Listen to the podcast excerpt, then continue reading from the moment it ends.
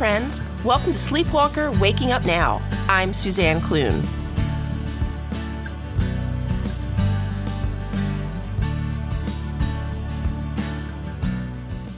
This is episode 10 of the Sleepwalker podcast. This episode is called Wait for It.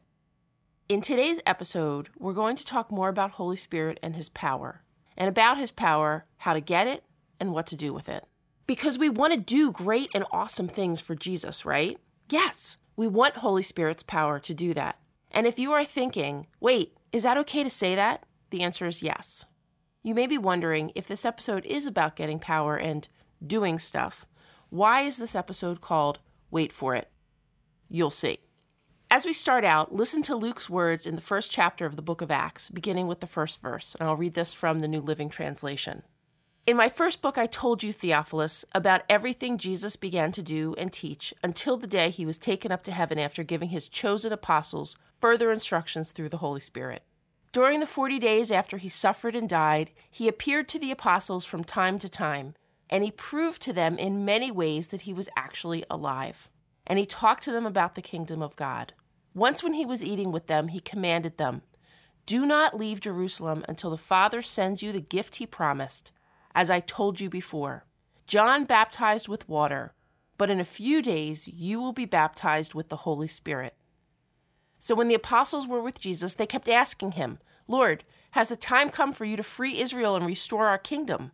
He replied, The Father alone has the authority to set those dates and times, and they are not for you to know. But you will receive power when the Holy Spirit comes upon you, and you will be my witnesses telling people about me everywhere in Jerusalem, throughout Judea, in Samaria, and to the ends of the earth. After saying this, he was taken up into a cloud while they were watching, and they could no longer see him. That was verses 1 through 9 in Acts chapter 1. In that passage, Jesus says to stay and wait, and then also to go. A lot of times when we listen to Jesus' commissioning, all we hear is go, action, go, go, go, and do. And so we go and we do. But here, Jesus is saying to wait first. Well, wait for what? Wait for Holy Spirit. It leads me to a question that I have, which is as Christians, we like to accomplish a lot in the name of Jesus. It's kind of what we do, or it's what we're supposed to do. The question is are we doing it with Holy Spirit? Think about this for yourself. In the things that you are doing in the name of Jesus, are you doing them with Holy Spirit? Sit with that question for a little while. Is that question uncomfortable? Maybe you've never thought about it that way before. Start thinking about it that way now. What are you doing with Holy Spirit? What's happening in your home life? What's happening with your family? What's happening in your neighborhood with your friends, with your coworkers, in your church, in your larger community? It would be easy to say, well, Suzanne, it's understood that if I'm doing something, anything, people know I'm a Christian. Of course, I'm doing it in the name of Jesus. I'm doing it with my church. So, of course, I'm doing it for Jesus. But that's not the question. It's easy to switch over to an answer that includes doing for Jesus whenever the conversation veers towards the topic of walking out relationship with God. In the same way, Bible reading and Bible study were never meant to be the sum total of how we express our relationship with God. And side note, yes, read your Bible. Just don't have a relationship with it. Have a relationship with the one who wrote it. This topic is going to be a future episode. Listen to this question again What are you doing with Holy Spirit? Something to think about. Are you believing that the God of the universe wants to do things in your life with you? That he wants to give you specific dreams, hopes, and plans and a way of walking through them with Him. If you aren't believing that, it's time to believe that. We need to stop being so concerned about how we look, about our position in the community, about how we'll look if we begin to talk about Jesus, about how we'll look if we ask a person if we can pray for them and we begin to share information that we're hearing from God for that person. Allow yourself to be uncomfortable. That's not something we're used to hearing. That's not the advice that we're normally told, but be uncomfortable. Get comfortable with the idea and with the practice of being uncomfortable. It's a lot more fun. It really is. The person of the Trinity that we talk about the least in most North American churches is the Holy Spirit, which in a way is funny because we all seem to want to do huge things for Jesus. We want to impact culture. We want to reshape relationships to mirror the wholeness that only Jesus can bring. We want to introduce Jesus to a world that really needs to know him. Look at any mission statement of almost any church. Most will say something like that. Well, the reason it's funny is because we can't do that on our own.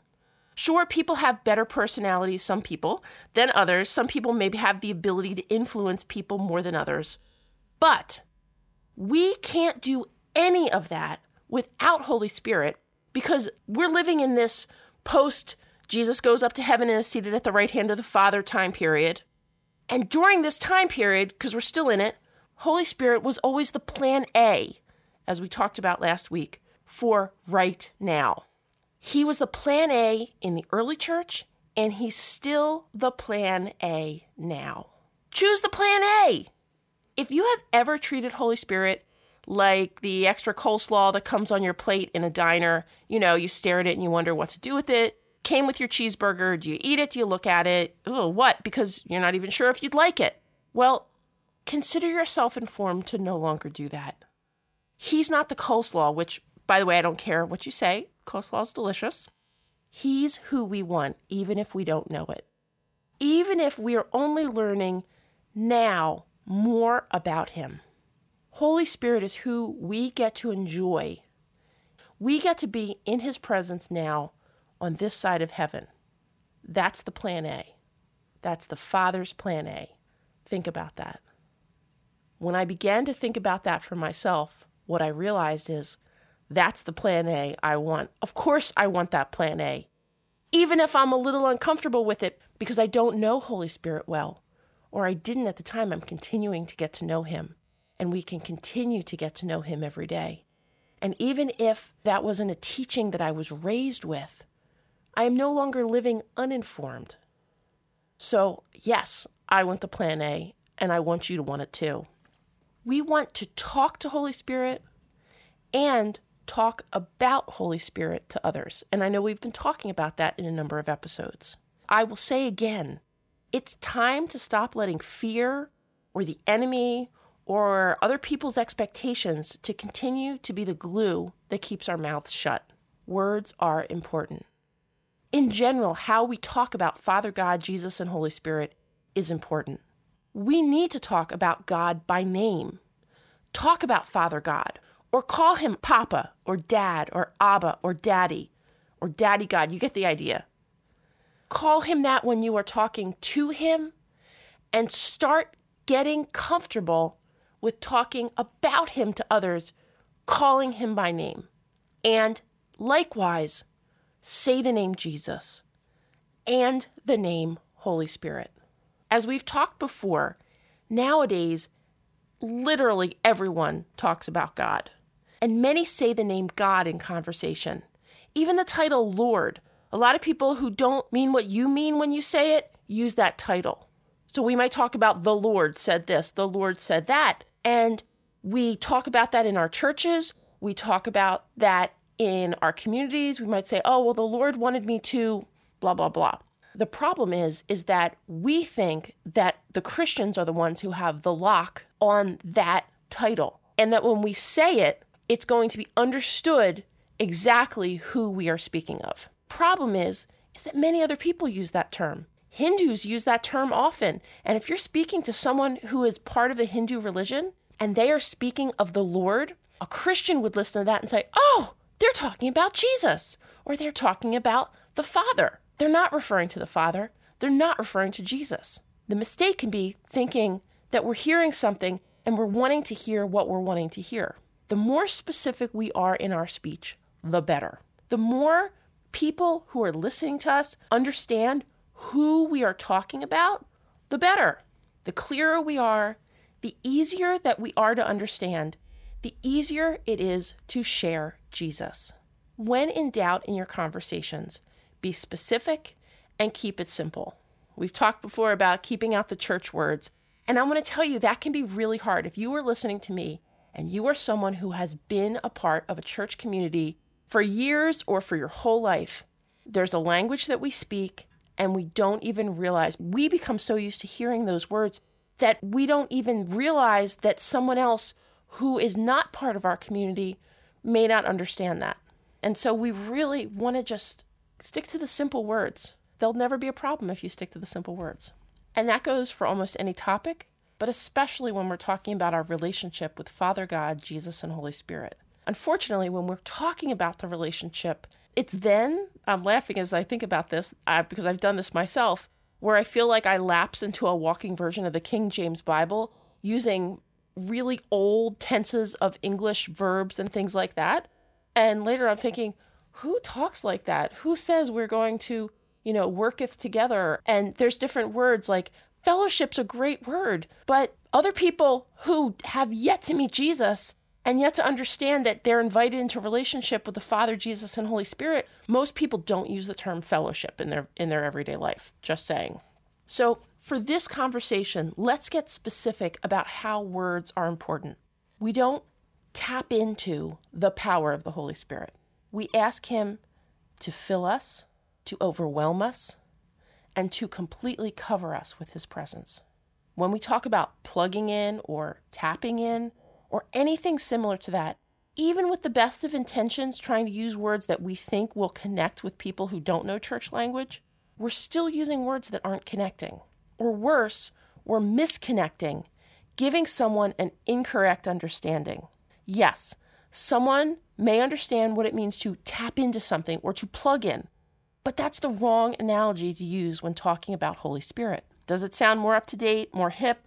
It's more modern to say tap in than to talk about getting baptized in the Holy Spirit? Yes, but they're still the wrong words to use. As we've talked before in an earlier episode, once upon a time, as in during the time of the early church, the word baptized was a commercial word. It would be a while until it would become a full on church word. If a person used that word, the listener understood that the speaker was talking about something or someone being completely submerged, saturated, soaked through and through. Can you see an image of that in your head? Imagine a ship going underneath the water, sinking. Think about that image. Imagine you taking something and placing it completely, holding down completely under the water. So, not part of it sticking out, it's completely submerged. Can you see that? Okay, now think of a picture of something getting plugged in. Think of a toaster plug getting plugged into the wall. It's a very different picture. The word baptize and its non churchy definition brings to mind something or even someone placed into something that saturates and soaks them through and through. Sometimes today we use the term waterlogged to mean what people 2,000 years ago meant with the word baptize. Now think about this. When I'm submerged, saturated and soaked through and through, I am being placed into something greater than myself. When you are submerged, when you are saturated through and through and soaked, you have been placed into something greater than yourself. It might sound more electric to modern listeners to be tapped into power, but it also implies more control on our part. Like a light switch, we can turn it off and on at any time. And we like to talk in a lot in our culture about unplugging, relaxing, and taking time for ourselves. And that common analogy should be reason enough to never use this visual when explaining everything Holy Spirit has for us. If we can turn it on, we can control the turning it off, as in, all of the control is in our hands, or most of the control is in our hands. If you walk that visual out further, it would be like saying, I have complete control over someone that it would be impossible to have control over. And I say someone with a capital S, a specific someone. That's not the visual that God gives us in His Word. Saturated may not sound as powerful or electric as getting plugged in. Saturated is what our Father wants us to be with Holy Spirit. When we're saturated, we're not the one in control. He is. When you're saturated, you don't come out of the water and you're just bone dry again. You're changed, you're altered, and for the better. Personally, I don't want to be plugged into God. I want to be all in. And even if I don't know exactly ahead of time what that is going to look like, I'm okay with that. And I can be uncomfortable with that. And you can too. Maybe you haven't thought about it this way before now. That's okay. Start thinking about it now. Think about it this way with Jesus. When Paul talks about how we are seated in Christ in Ephesians 2 6, it's the same kind of imagery. For we are raised from the dead along with Christ and seated with him in the heavenly realms because we are united with Christ Jesus. We have union with Jesus. We are in Jesus. We are, as other verses talk about when Paul writes, we are hidden with Christ in God. So when Jesus promises the Holy Spirit, it's the same kind of thing. He says, wait to receive the baptism, wait to be overwhelmed and submerged by Holy Spirit. He doesn't say wait to get plugged into the power. That's our modern misunderstanding. He says wait for the baptism. Wait and get submerged. Consider the power he is promising with Holy Spirit in being soaked through and through with Holy Spirit. That's powerful. A lot more powerful than getting plugged in. And I spend time on that to say, think about Jesus' words.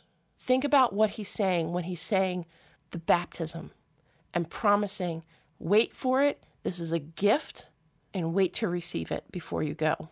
In the process of being baptized and being submerged, there's a lot of release of giving over and giving up control. And by giving up control in that act of saying yes to Jesus, because you can trust Him, you can trust Holy Spirit, you come into agreement with the Father.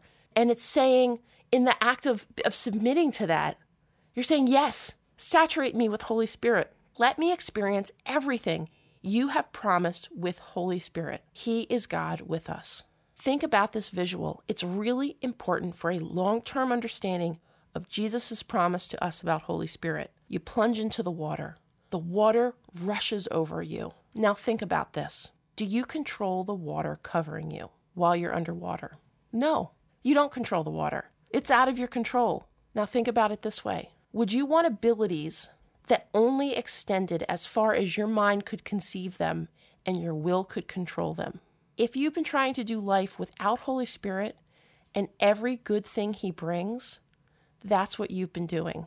Now, if you've been doing that, and maybe you didn't know you were doing that because maybe you didn't understand the fullness of who God says He is as Holy Spirit. But as you're learning now, let this be a time where your relationship changes now. It's time for something new. So give in. I know that may sound odd. We're always taught to resist, to never give up. I think of Winston Churchill's famous quote about never, never giving up. But in this case, it's wrong. Give in the way you were intended to, and then receive.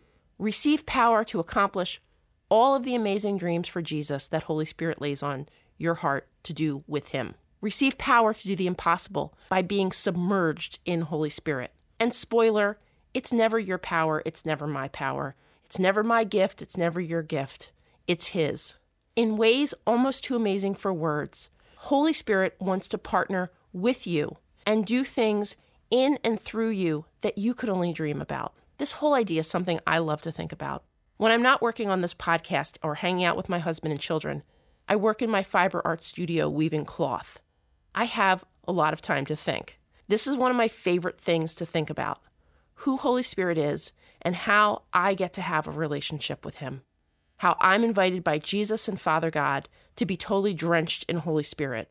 That He wants to participate in every part of my life, and He wants me to participate with Him to show the love of Jesus to a world that needs Him. I can ask Him to give me pictures of what that looks like. And I do, and it's awesome.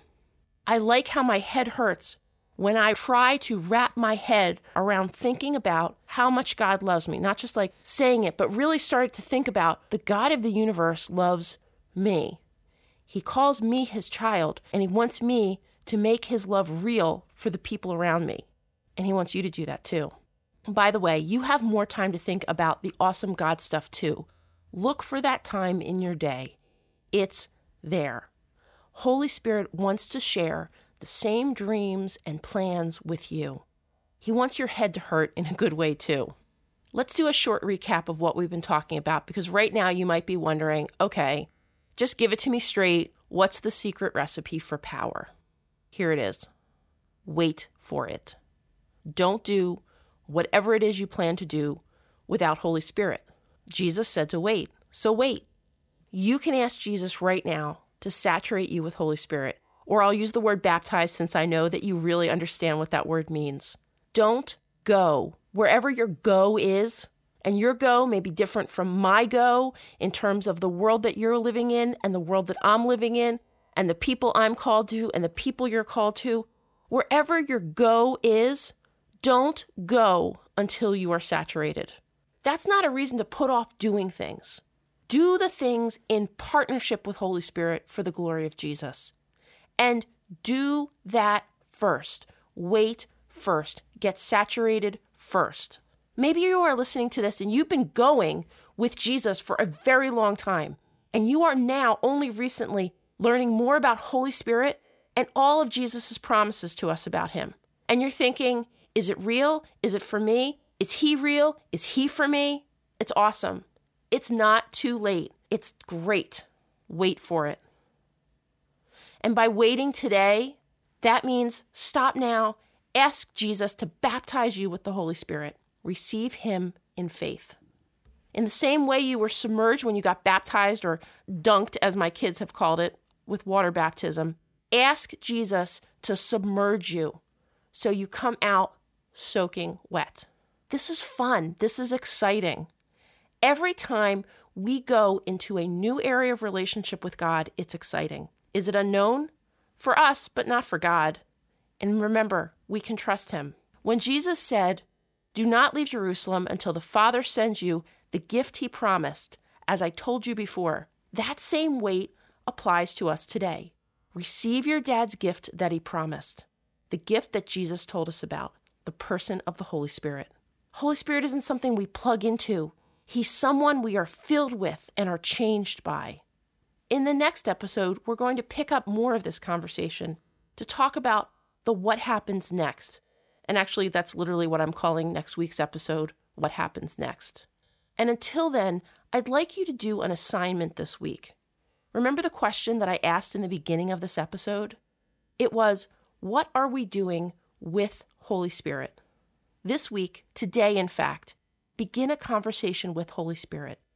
Consider this life work because it's practical and designed for your life. You want to ask Him, Holy Spirit, what are things that we do together right now? And ask Him, would He show you pictures and words and ideas? And would He cause you to remember things? And when pictures, words, ideas, or feelings come into your mind, don't write it off. Don't say, oh, that's so coincidental. Remember, you're having a conversation with the God who knows you. He's living, Holy Spirit is living inside of you. He loves to share with you. Every time we ask Him questions, He wants to talk to you and express his great love for you. So ask him, Holy Spirit, what are we doing together? And then ask him this What are some things that you would like to do with me? Another way to think about that is Holy Spirit, I want to be bold and I want to talk about Jesus and I want to share Jesus to everyone in my world. I would love to hear how you want to do that. Would you give me a great idea? Would you show me a plan? Would you show me how I should go? And here's another question Holy Spirit, what have I been doing on my own that I should start doing with you? And this may be things that you've been doing for years. This may be things that you have been doing for Jesus, but in your own strength and your own power. And it's time to stop doing that, not to stop sharing and not to stop what we're doing, but it's time to start doing everything that we're doing the go was always meant to be with Holy Spirit. When Jesus said go, it was never go in your own power, go in your own strength, go with everything that you've memorized or intellectually learned so far. And those are all great things. But go with Holy Spirit. He was always and is still the plan A. So as you're asking these questions and as you're having this conversation with Holy Spirit, Pay attention to what comes to mind for you. Write it down and then put it into practice. If Holy Spirit gives you an amazing idea to reach out in love to a neighbor that you don't know very well, do it. Put it into practice with Holy Spirit. Let me know how it goes. I would love to hear about it.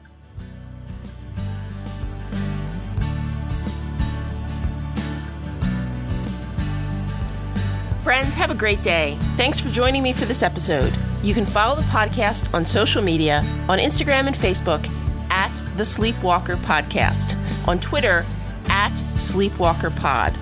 Be sure to subscribe, and if you like what you hear, please leave a positive review on Apple Podcast. Talk to you next week.